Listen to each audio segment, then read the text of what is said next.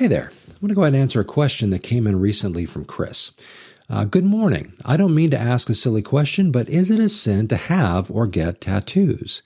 Thanks, Chris. Well, thank you, Chris. That's, uh, uh, you know, on the one hand, maybe it's not the most theologically rigorous question we could ever wrestle with, but I would say that it's not a silly question because you're thinking about it. And uh, I've been asked this question a number of times over the years, and so I, I, I know it's on other people's minds too. It may be that you have tattoos and you're wondering if it's okay. I mean, am I offending God by having tattoos? Do I need to have them, you know, uh, wiped off or scratched off or whatever happens? I don't have any tattoos, but uh, do I need to remove them? Or, or if I'm thinking about getting a tattoo, is is it okay to do that? Is you know what does the Bible have to say about this?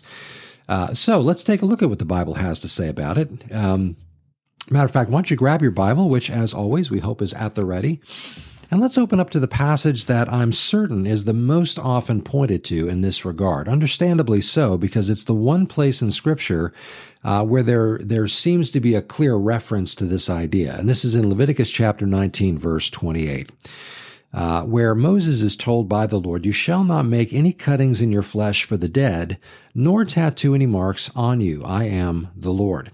So the idea of cutting and marking yourself, and there does seem to be a connection here with the idea of for the dead. At least the cutting portion is clearly spoken of as being connected with cutting yourself for the dead. Uh, as a matter of fact, in Jeremiah, there's at least two, I think maybe three injunctions against cutting for the dead uh, that are mentioned as well. Um, the idea being that in terms of mourning those who have, have died, uh, part of that uh, grieving uh, expression in some cultures around Israel involve the idea of cutting and, and bleeding and that kind of thing. Now, the injunctions given against this to Israel are, again, part of that covenant that God made with them to separate them from the nations, to make them his own special people. And part of that meant not doing the things that the world outside did. And in their case, that spoke the idea of cutting. Now, because of the way that marking is connected with this as well, it seems to be also connected with the idea of being an activity done for the dead. Now, I would say though, that we don't know that with certainty if it's necessarily connected like cutting is. Uh, and we also do know that cutting and marking also were, uh, were ex- uh, expressions of other kinds of things in Old Testament times and, and even today. Um, cutting, for example, as one, uh, uh, one uh, very well known example is when Elijah in First Kings uh, was it 18 or 19? I'll, I'll, make sure I get the reference on here, but in 1 Kings 18 and, or 19, when Elijah squares off against the 450 prophets of Baal, part of the, the, the followers of Baal, the prophets of Baal, part of the way they called out to Baal in that standoff, in that episode, was that they would scream out and they would cut themselves, as was their practice, it said, uh, as they were calling out to Baal to uh, to act on their behalf in that that that uh, situation. Um, uh, so we know cutting as as a means of of calling out, or even you might argue worship in their sense, uh, was another way that uh, another means through which that activity found expression. Uh, well, markings also had that kind of connotation. Oftentimes, uh, the pagans or the, the, the the nations outside of Israel would mark their bodies with various markings signifying the deities they worshipped, or they would mark themselves for the dead with some kind of a memorial kind of a thing. And God spoke against that kind of thing. But, but, but it, it does always seem to be associated with the idea of mourning the dead or even false forms of worship. Um, so does, does that mean that it carries over into the New Testament era or into the modern day uh, as being prohibited in the same way, as it's speaking to the same thing. Well, let me throw another thing in here too. Uh, and we've been talking about this kind of thing uh, recently on the podcast, but also on Sunday mornings in our study in Galatians. Uh, we have been talking a bit about um, the place of the law uh, in light of, of the finished work of Christ. Now, a couple things to remember when we look at Leviticus. It is in the Old Testament and particularly in the law, uh, which of course is part of the Old Covenant with the law, the prophets, and the writings. This was this was part of God's covenant to His chosen people, Israel. And so, to start with, these prescriptions all have to do with Israel. not with Gentiles or the church, unless as a Gentile back in those days, uh, like in Isaiah 56, there's mention of the foreigner coming and, and attaching themselves to the Lord and basically following after uh, um, elements of the law of Moses and that kind of thing as an evidence of their becoming proselytes, followers uh, of the God of Israel. So if you were a Gentile and you wanted to attach yourself to the God of Israel, you could become a proselyte. And so therefore the law of Moses would apply to you. However, in the New Testament, we find that the law uh, had a very specific purpose that found its fulfillment in the finished work of Christ.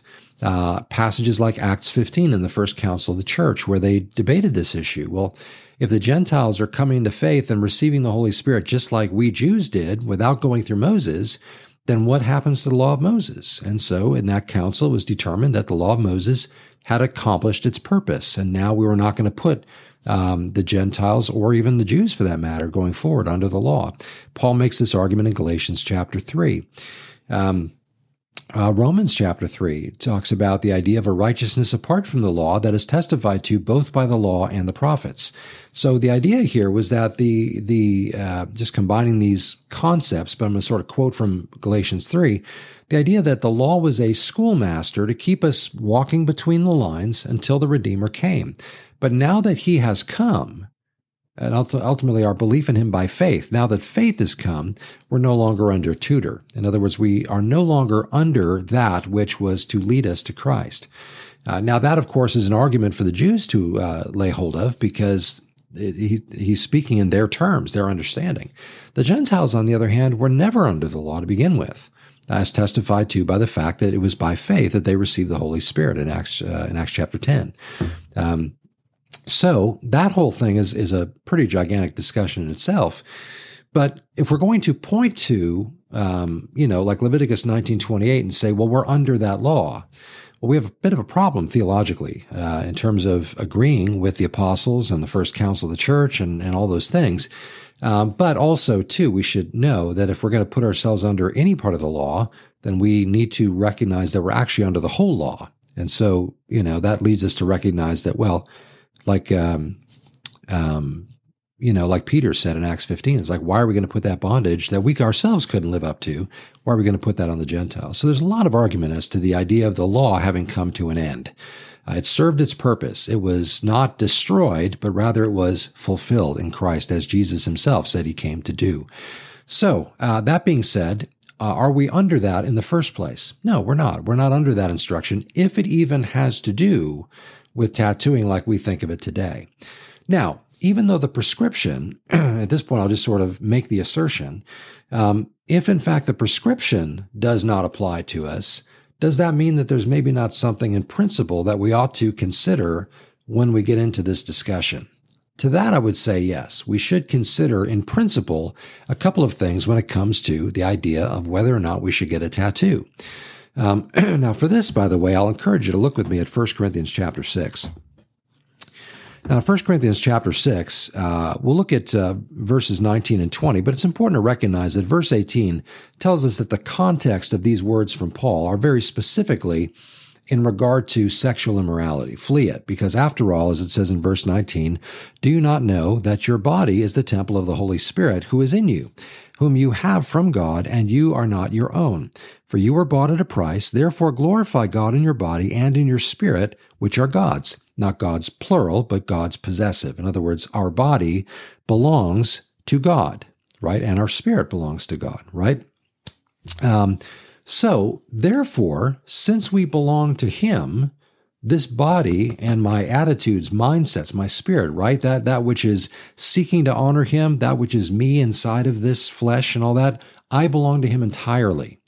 So, therefore, the question of do I get a tattoo or not is not mine alone to answer, but also it belongs to God to, to play a part in answering that question. Um, and on top of that, the part of what goes along with that is that we are the temple of God and therefore I will glorify God with my body. In other words, this body of flesh itself is an instrument through which I can glorify God. So, with that in mind, there are some principles that should be brought to bear on the question of is it okay for me to get a tattoo or is it sinful? I would argue that the idea, based on everything we've said so far about the law and all that kind of thing, Um, and of course, the New Testament talks about the liberty we have in Christ, the freedom we have in Christ, and, and such, and, and, and, and all that goes with that. The idea of getting ink on your body, a tattoo, in and of itself, we're not even talking about what it is yet, uh, which we will talk about in, in just a second. But is it wrong to get a tattoo? Um, no, it, there does not seem to clearly be a biblical injunction against getting a tattoo. Unless, and here's now where we have to, we can't answer that question completely without addressing what kind of a tattoo we're talking about. Um, because some tattoos would be wrong, would be an offense to God, would be therefore sinful. Um, and th- these, this should go without saying.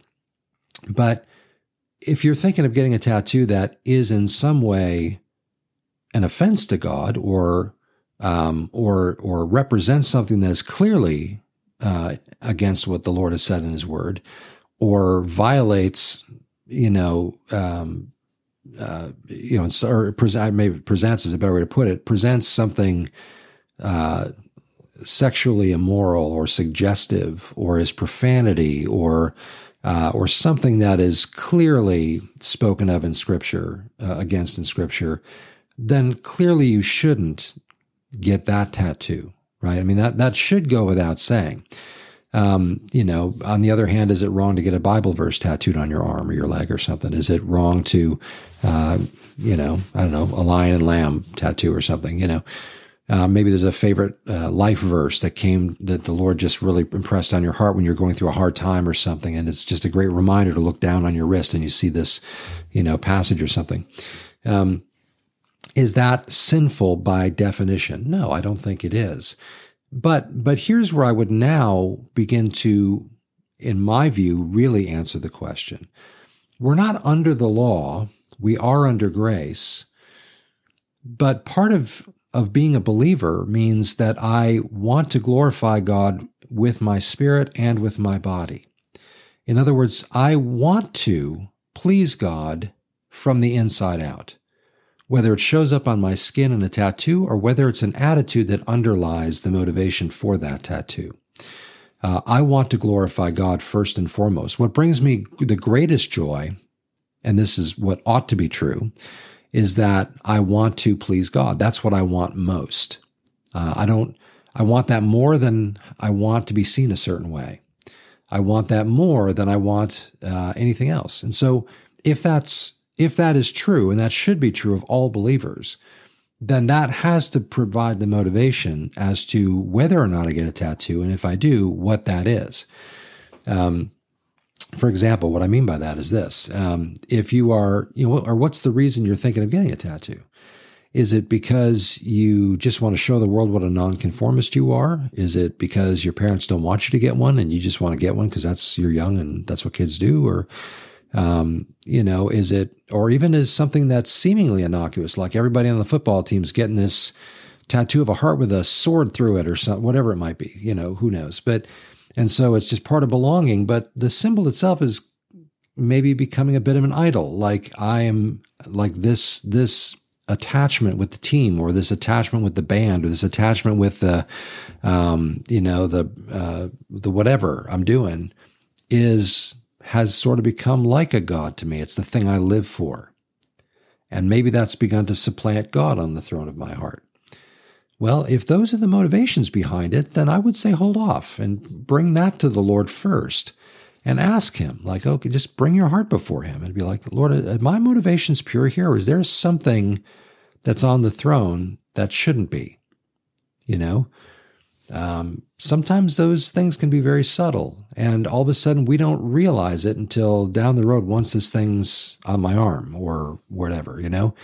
Uh, suddenly now it's like every time this thing is seen, I'm reminded of, oh, this was done at a really rebellious time in my life. And I, boy, if I could do that again, I wouldn't because I realize now it's, you know, it's kind of like the passage, you know, it's like if, uh, you know, if your conscience tells you it's sin, even though you might have liberty in Christ to do it, but if your conscience sort of is fighting against you on this, then to you it is sin, right? The idea is that it's it's something that you know really isn't right for you, but you're doing it anyway. Um, so I just, I would say this. I would, first off, I would never get one casually, just, you know, on a whim, because that's, you know, again, that's pretty permanent unless you go through steps to get it removed or something.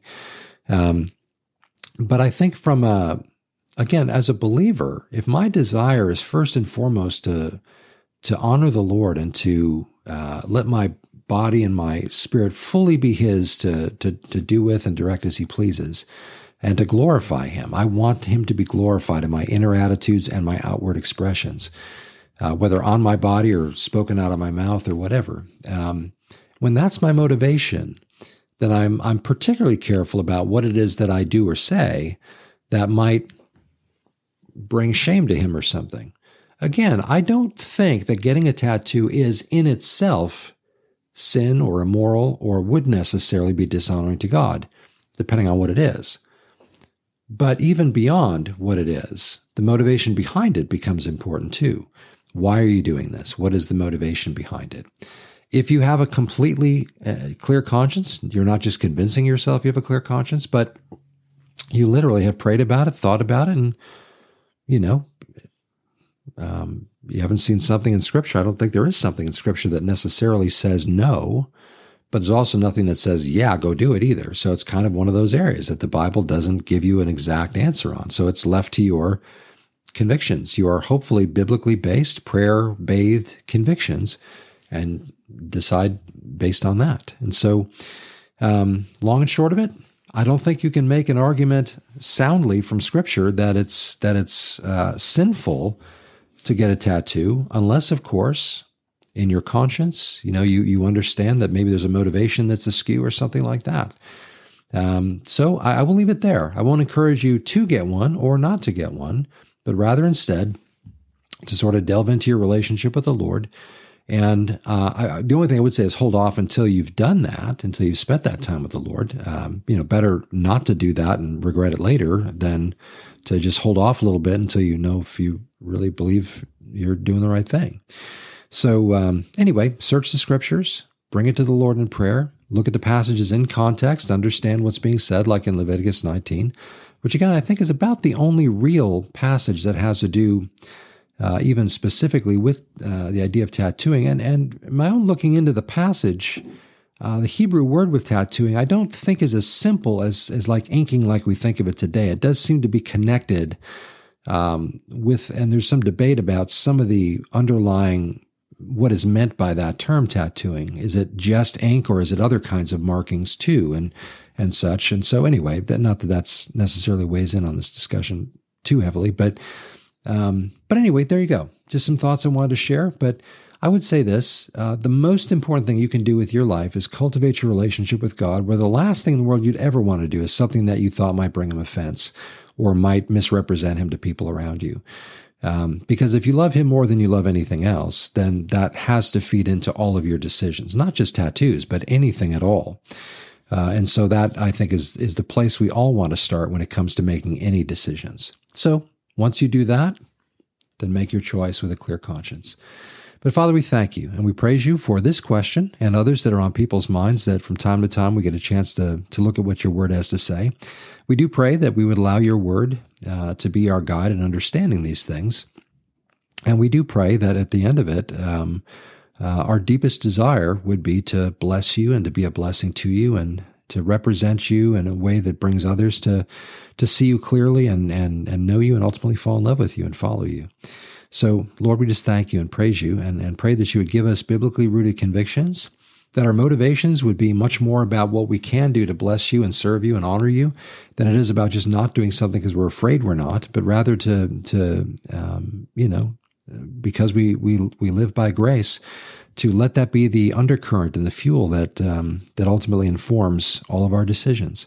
Our deepest desire would be to just bless you and please you and, and, uh, and to make your name great in the in the eyes of those around us. So thank you, Father, and we uh, pray that this has been somewhat insightful. Pray that your Holy Spirit would take hold of this and and answer this question not only for Chris, but ultimately for any others who are, who are questioning this or any other similar kind of thing. So thank you, Father. We love you and praise you, and just commit this to you, like we do all things, in Jesus' name. Amen. Well, if you have any questions or comments or anything, as always, I encourage you to go ahead and leave them on our YouTube channel in the comments section. Or if you want to email them, you can do that at info at calvarychapelfranklin.com. We'll be glad to try and answer as many of these as we can along the way. But I certainly appreciate you asking. Thanks, Chris, for your question. So God bless you. May the Lord bless you and keep you, make his face to shine upon you, be gracious to you, and give you peace forever. Amen.